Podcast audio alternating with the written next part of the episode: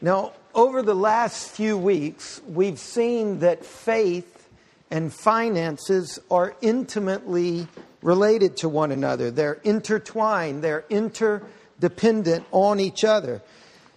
And our, our financial choices, in many ways, are like a thermometer. They, they register a reality of our faith. They register a status of our Christian faith. Now, the reason this is, is because of what we've been hearing in Scripture that God is the creator of all things, and all things belong to Him. We heard this in the song. The earth is the Lord's and the fullness thereof, the world and all who dwell therein. Everything belongs to God. We bring nothing into this world, Job says, book in the Bible. We bring nothing into this world and we take nothing out of it. In other words, everything we possess is a gift to us from God. This is something that we really need to be reminded of again and again and again. In James, it says that every good gift comes from God. In 1 Corinthians, it says that everything that comes to us is a gift from God. Everything we own is a gift. Now, it's not only that God owns all things because he created all things, but it's also that when God took on flesh and he died on a cross, he did that in order to redeem us, to buy us from sin and from death. So, my point is not that we are obligated to God only because He created all things. And it's not that we're obligated to God because He redeemed us, He freed us from bondage. That's true. My point is that the God who freed us from bondage actually took ownership of us in His redemption of us. We were owned by sin and death, and now he took us from that and he owns us. It's not that we owe him things because of our redemption, it's that in the act of redeeming, he took ownership of us. And it's by this ownership that we continue to experience redemption. And it's that ownership that guarantees our permanent redemption. See, that's different than saying, I'm, I'm, I'm motivated by thankfulness. It's commenting on a reality that exists at the heart of our redemption. We belong to God. To be a Christian is to be someone who lives with Jesus in charge of your life. He is your owner. He's my owner. And, and, and here's the thing the Bible doesn't present this as oppression. In fact, those who know it know it as rest. You try owning yourself and see how restful that is. So when it comes to our possessions, in other words, we are twice over stewards. We're not owners, we're custodians. All things belong to God. A steward is someone who lives in a place they don't own and makes use of resources that don't belong to them. We belong. And everything we have belongs 100% to God. All we have is His, to be used according to his will. We live in this world as stewards of this world and of all we've been entrusted with caring for all that God so generously allows us not to have but to manage. And we're accountable to God for whether we prove to be good stewards or bad stewards. In other words, stewardship or not is about recognizing who's the owner or not. And bad stewardship is either because we misunderstand ownership or we're rebelling against we do, what we do know. Stewardship, in other words, is both our obligation and our privilege.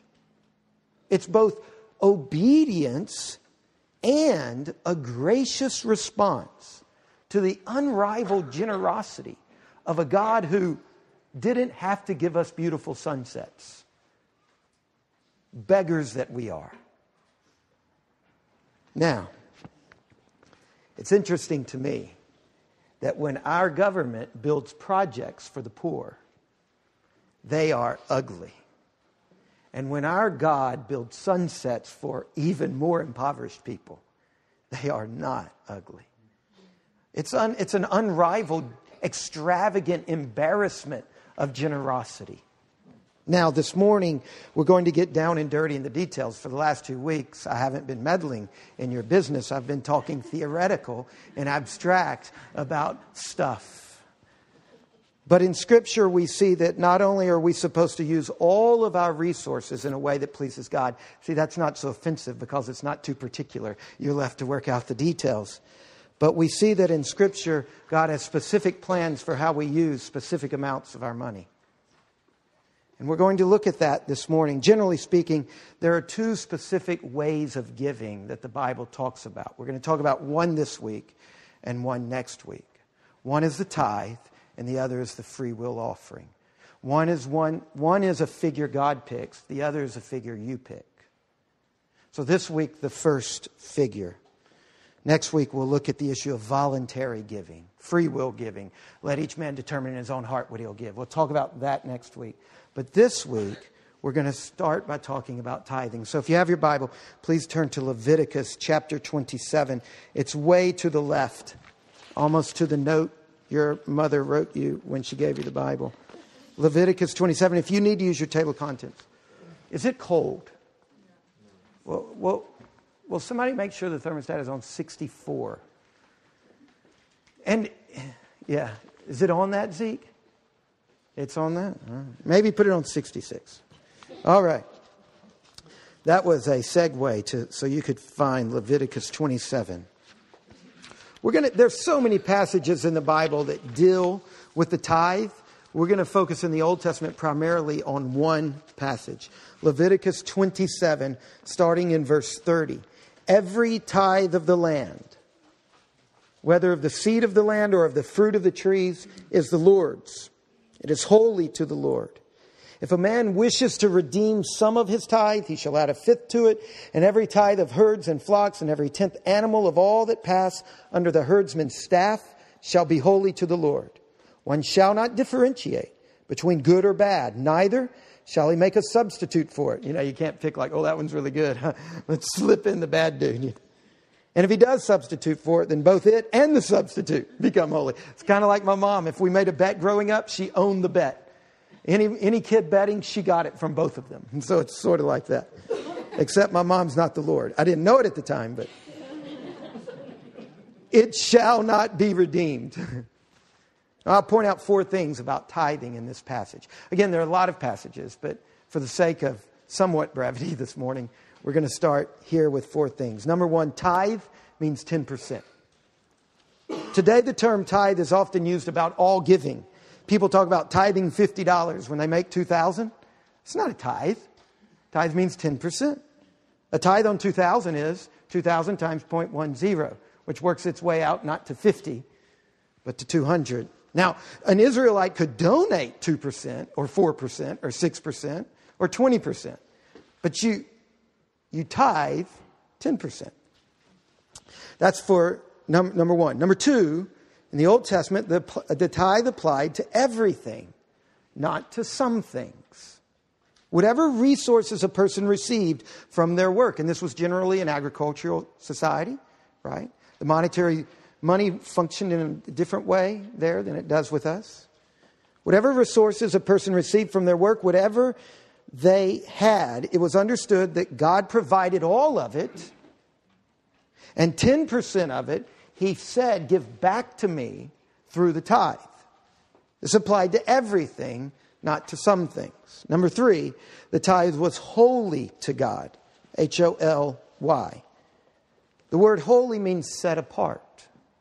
The tithe was to be set apart and given to God and not used for any other purpose. It belonged to the Lord, not to the people. Therefore, the people didn't give a tithe, they repaid a tithe.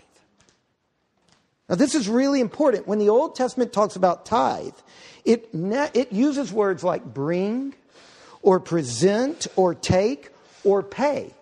It does not use the word give. It's not a gift. You know, when I pay my mortgage each month, that's not a gift to the mortgage company, right? I bring my mortgage. I pay my mortgage. I present my mortgage. But I'm not, it's not a Christmas, you know, I don't wrap it up and give it to them and expect them to somehow respond like I just gave them a gift. An Israelite paid tithes out of obedience. It wasn't optional whether he wanted to or not.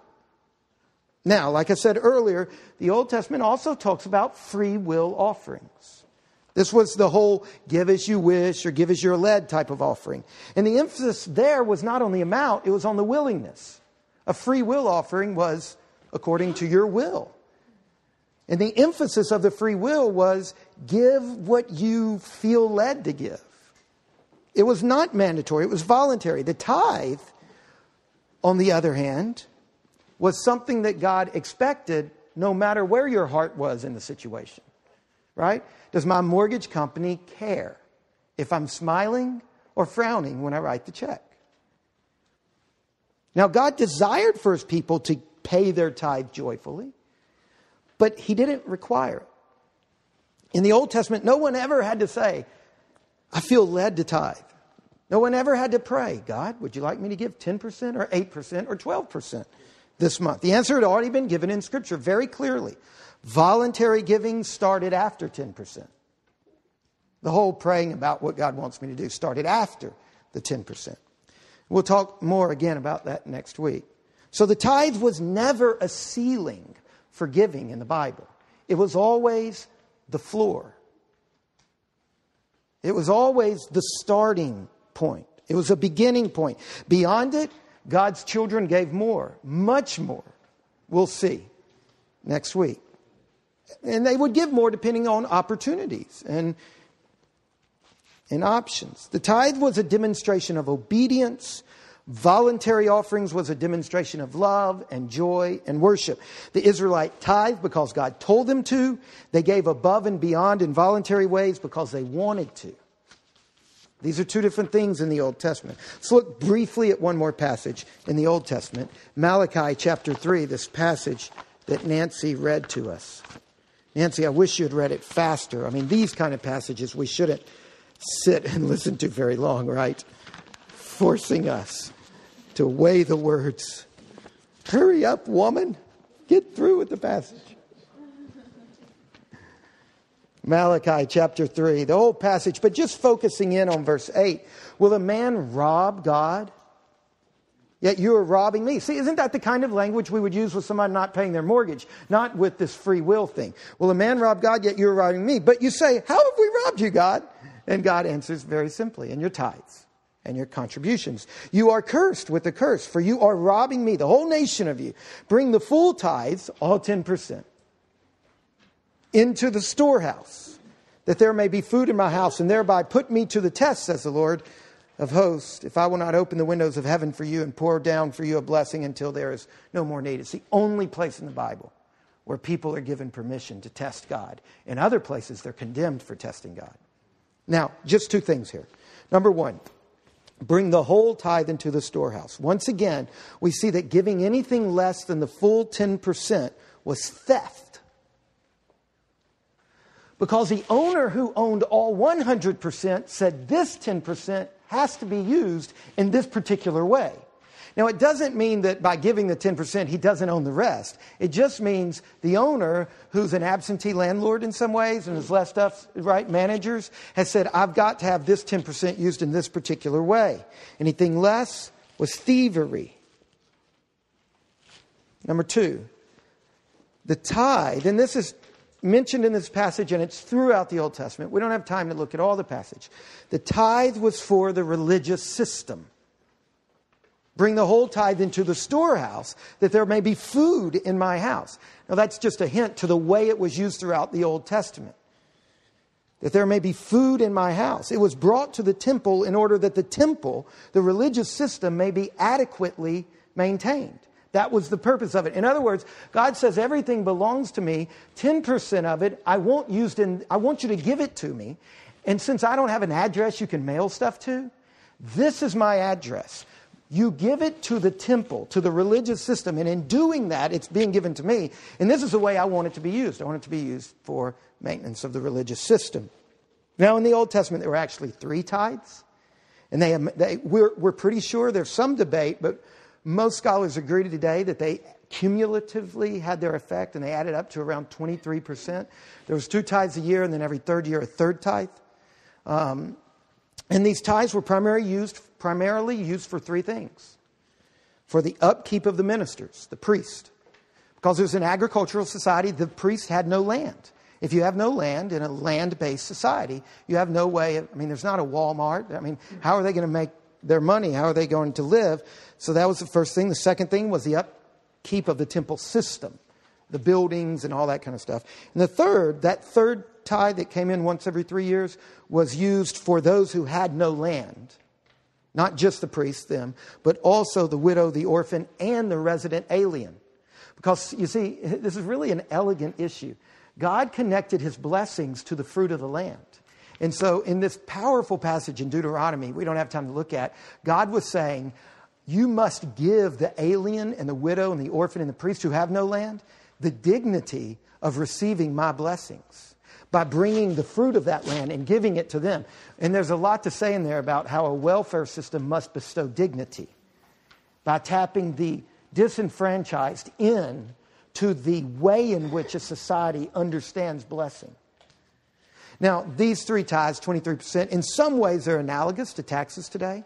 In some, some of that way, our, well, our, tithe, our taxes to our government, part of what they go to, is kind of a welfare system, though it's not a one to one corollary.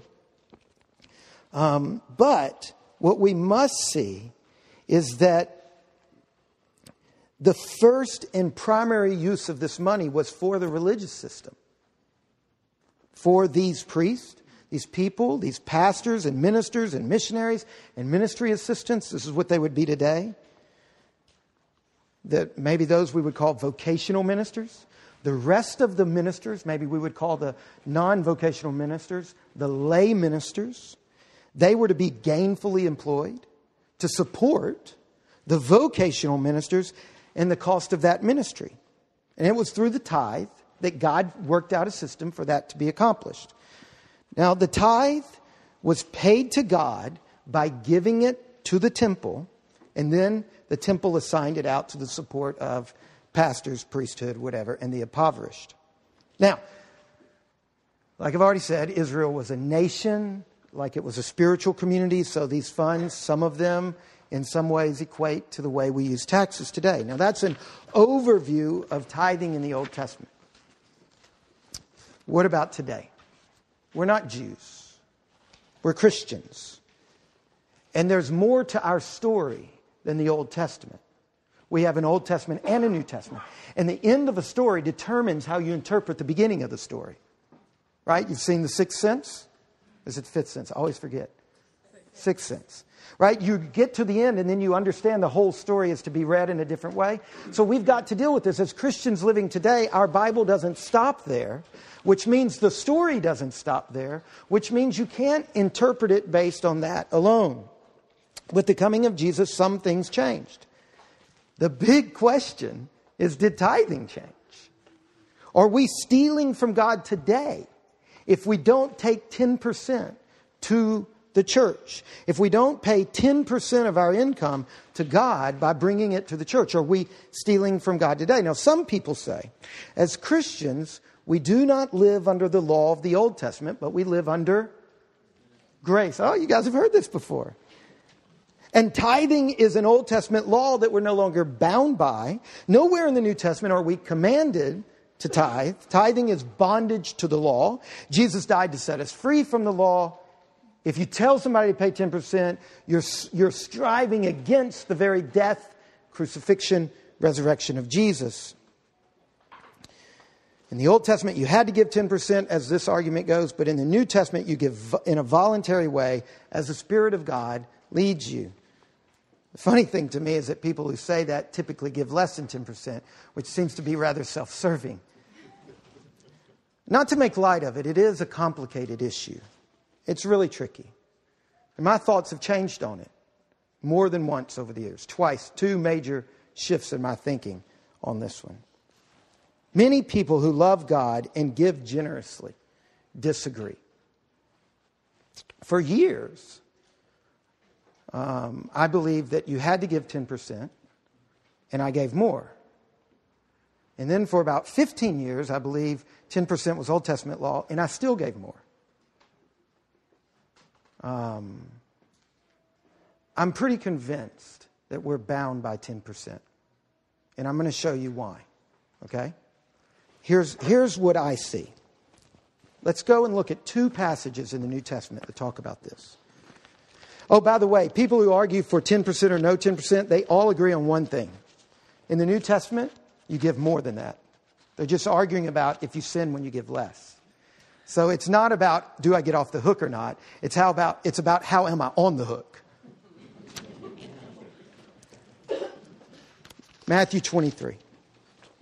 This passage I read where Jesus says, Woe to you, scribes and Pharisees, hypocrites, for you tithe mint and dill and cumin. Right? We saw in the Old Testament, you tithe everything that comes into you.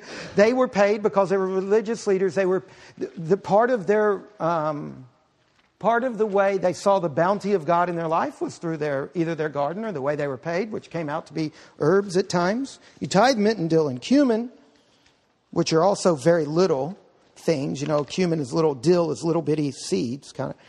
And you've neglected the weightier matters of the law, justice and mercy and faithfulness. These you ought to have done without neglecting the others, you blind guides, straining out a net and swallowing a camel. Now, look, the long and short of this, I believe, is that Jesus is endorsing tithing. He says you ought to have done that, but, you, but do that without neglecting the weightier matters. So here's for me Jesus endorses it, don't neglect it. It's not as essential. It doesn't let you off the hook of justice and love and faithfulness and mercy, but it is to be done. The fact is, in the New Testament, Jesus never once suggested that the floor set by tithing was invalid. So you can make the argument two ways. You can say, well, the New Testament never commands it, or you could say the New Testament never discounts it. There are many things in the Old Testament that are assumed in the New Testament that the Bible just doesn't recover because it's one story. It doesn't have to cover all the ground again. And there are many things, and the big debate is is tithing one of them? I think here Jesus is giving us an interpretive key that tithing is assumed. The simple fact is that the ceiling of Christian giving in the New Testament is far above 10%.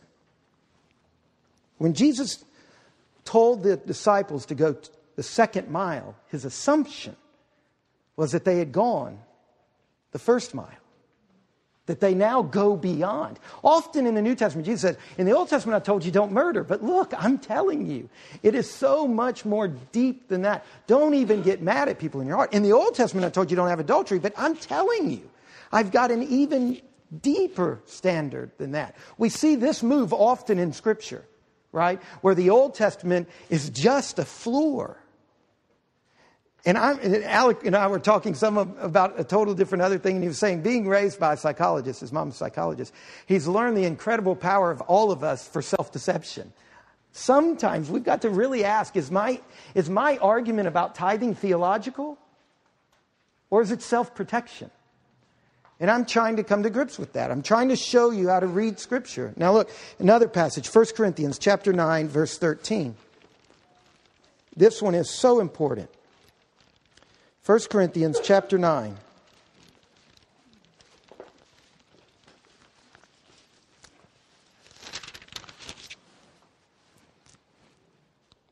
Paul is writing to Christians in Corinth.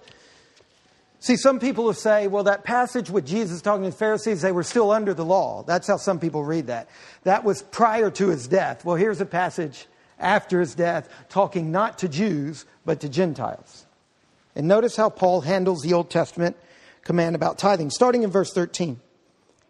Do you not know that those who are employed in the temple get their food from the temple? And those who serve at the altar share in the sacrificial offerings. Now he's talking about the way the Old Testament worked. In the same way, the Lord commanded that those who proclaim the gospel should get their living by the gospel. Here, Paul reminds the church that in the Old Testament economy, there was this system in which the Levites, the ministers who worked in the temple, lived off the tithes brought to the temple. And in verse 14, he says, in the same way, New Testament gospel ministers function. Now, at the very least, Paul is saying that those who spend their lives in the service of the Word of God should be supported by the rest of the Christians.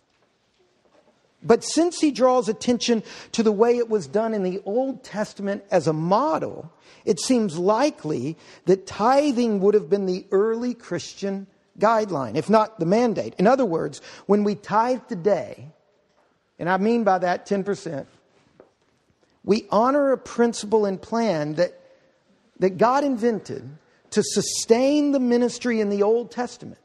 And it seems that it sustained the New Testament ministry as well. And the fact is, we have no historical evidence from the record of the early church. I don't have time for it in this sermon, but Clement of Alexandria, Irenaeus, Augustine, Jerome, we can just march through the centuries after the New Testament. Bam, bam, bam. Even within living memory of the New Testament. And we see that there is no historical record that the early church ever retreated from believing that the tithe was a mandatory minimum. I mean, I, really wish, and I might bring out some of this next week, how the early church used the same language. When people don't give the 10%, they rob God. They still they use all the same language.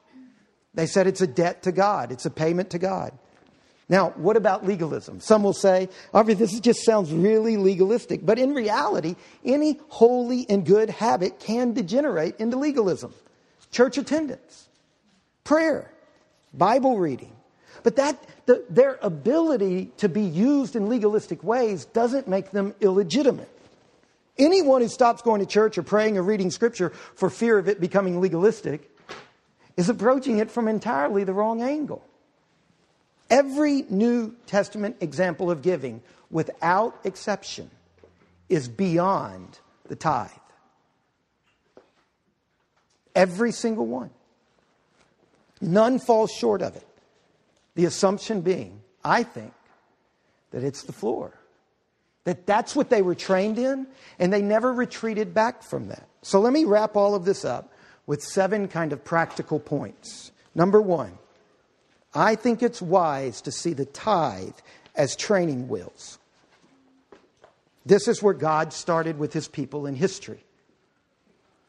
It's God's historical method to get his people on the path of profoundly sacrificial, generous giving.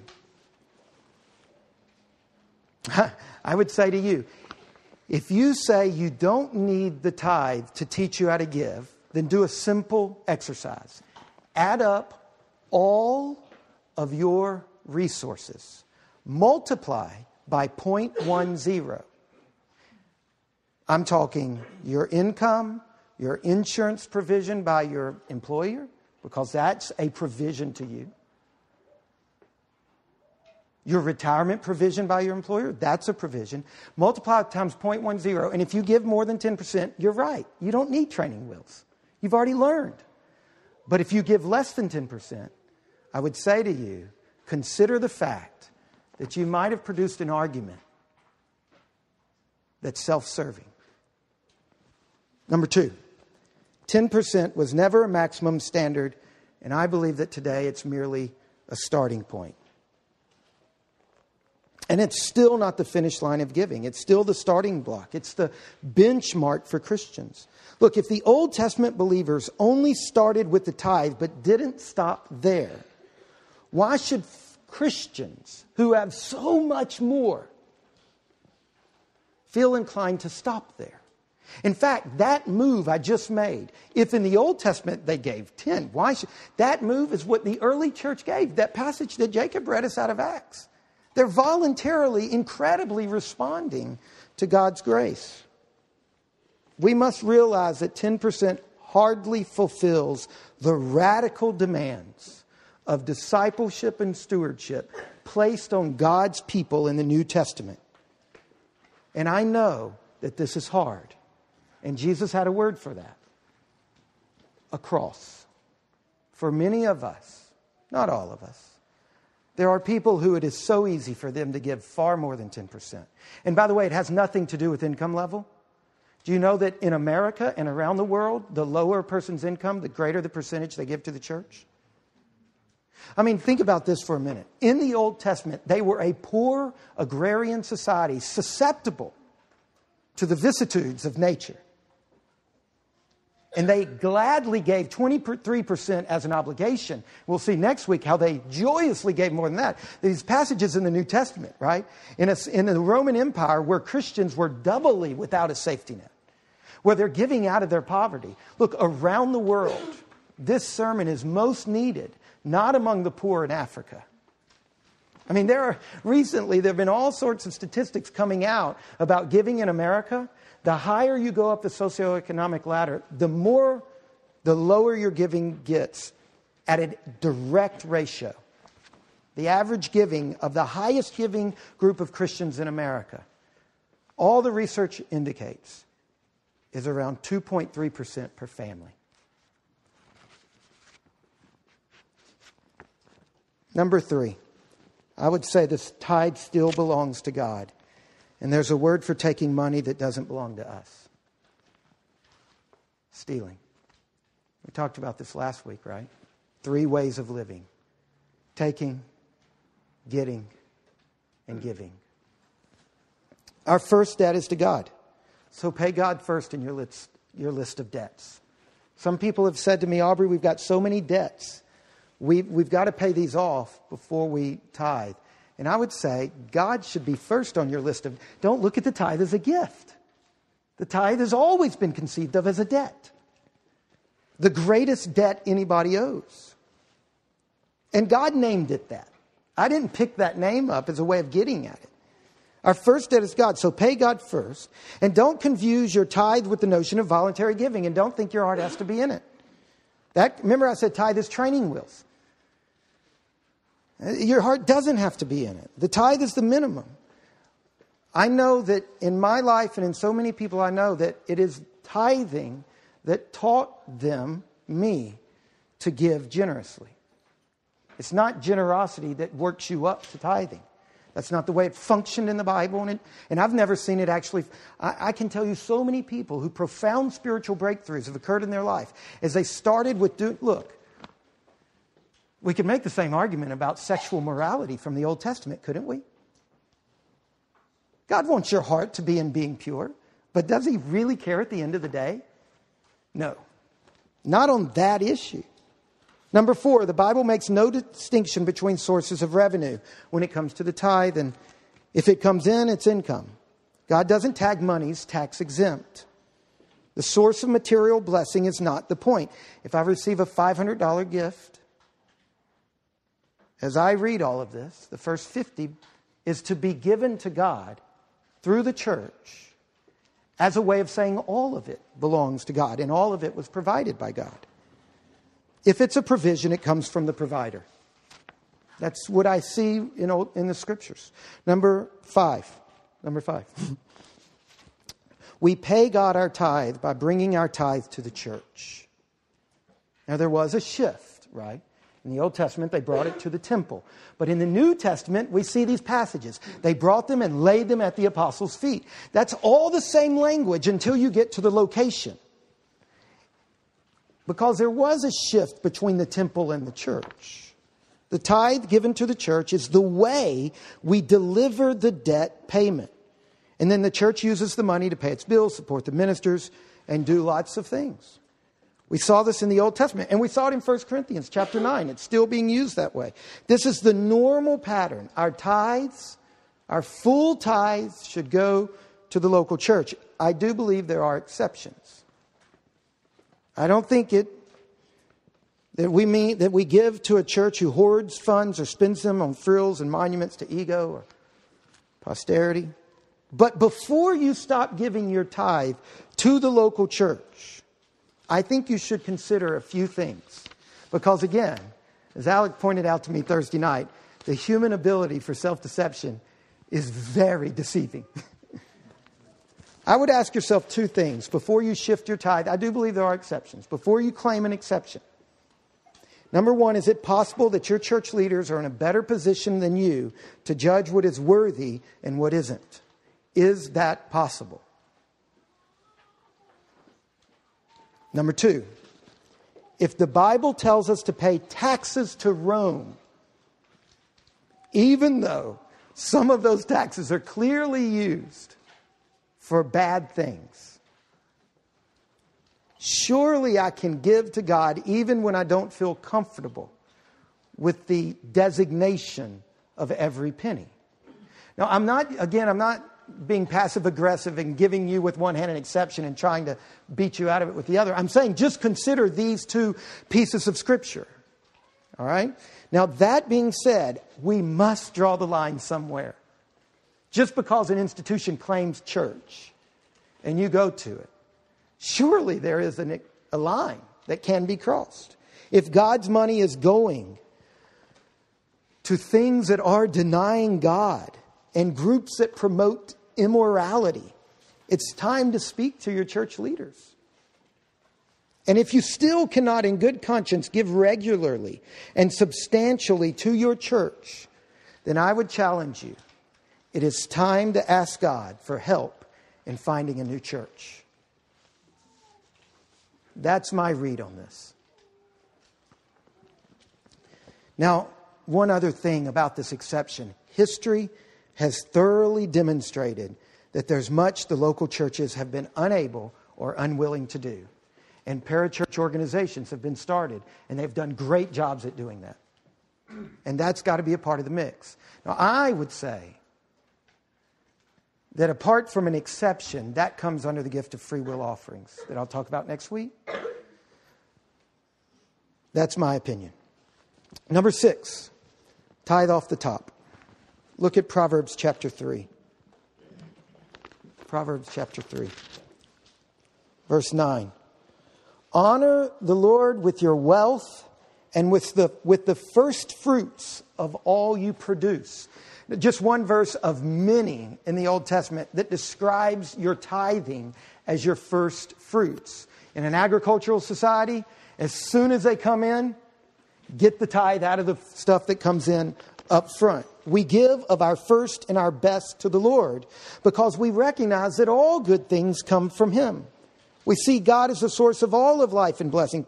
Look, people who say, I'll tithe with what's left over, generally speaking, rob God.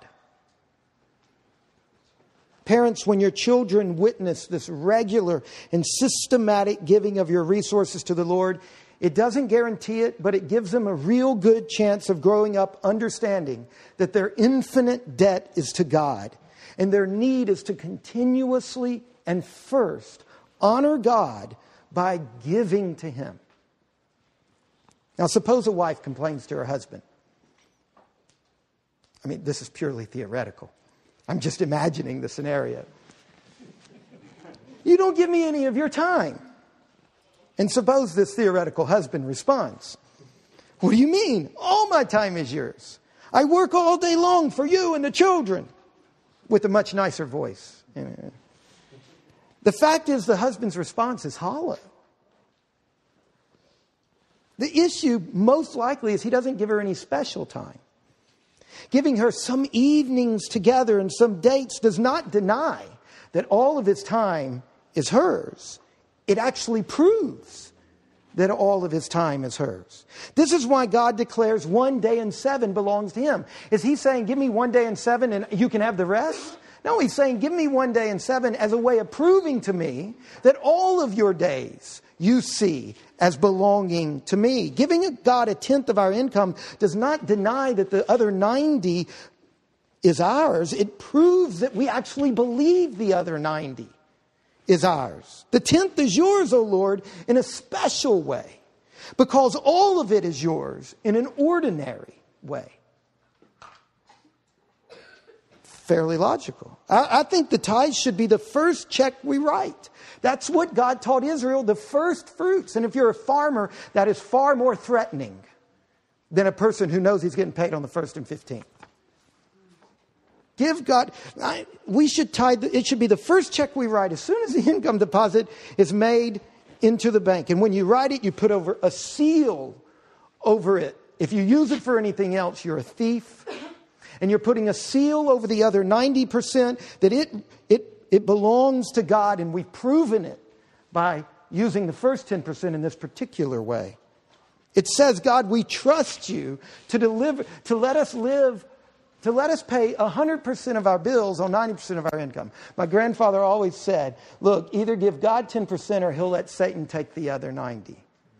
And that's what, that's what Malachi says. You're under a curse. The devourer is involved in your life because of the way you're stealing from me. And God says, give that back to me and I will step in. Listen, you can never outgive God. You can't. You can't outgive God. I, I can tell you so many people that have lived far better on 90%. This is, it has nothing to do with income. All of this was taught to a very poor agrarian community. This teaching started with the poor. It didn't start, the affluent struggle with it, not the poor. Number seven, when someone says, I can't afford to give, generally speaking, what they mean is, I can't afford to change my lifestyle. They mean, I can't afford to give without burdening myself. I can't afford to give without cutting into my way of living to the place where it hurts and changes things. Clement of Alexandria, he said, the best wealth is to have few desires. In conclusion, let me encourage you. If you've stolen from God, even if you did it naively and ignorantly, confess your sin, ask for forgiveness, and repent. Whether you're a child, a teenager, or an adult. The path to realizing sin is always the same, whether it's sexual sin or financial sin or any kind. It's we have this incredible God that we kneel and we confess, and then free of charge, He says, You are forgiven. That's great. Now, at the beginning of the sermon, I said that your financial choices and habits and lifestyle are a thermometer for your Christian faith. But over the last half of the sermon, I've been pointing out that it's not only a thermometer, it's also a thermostat. And if your life is cold with the Lord, then I encourage you to get up and go to the thermostat and change it.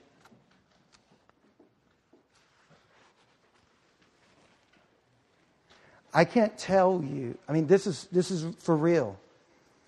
Your money is not only a good valuation of where you are with the Lord, it is a profound tool at your disposal to grow in your relationship with the Lord. It is a thermostat, it will change you. It is a path away from the dark abyss that our society is perilously approaching. I urge you do not lightly dismiss what the Bible is saying about money. It contains a choice. A choice in direct contrast to the ongoing deadly cycle of self enrichment and self destruction of our culture. And at its most basic level, this issue is a choice for life itself. This is a choice for the one who has given all of his life so that we can have life. Will you bow your heads and close your eyes?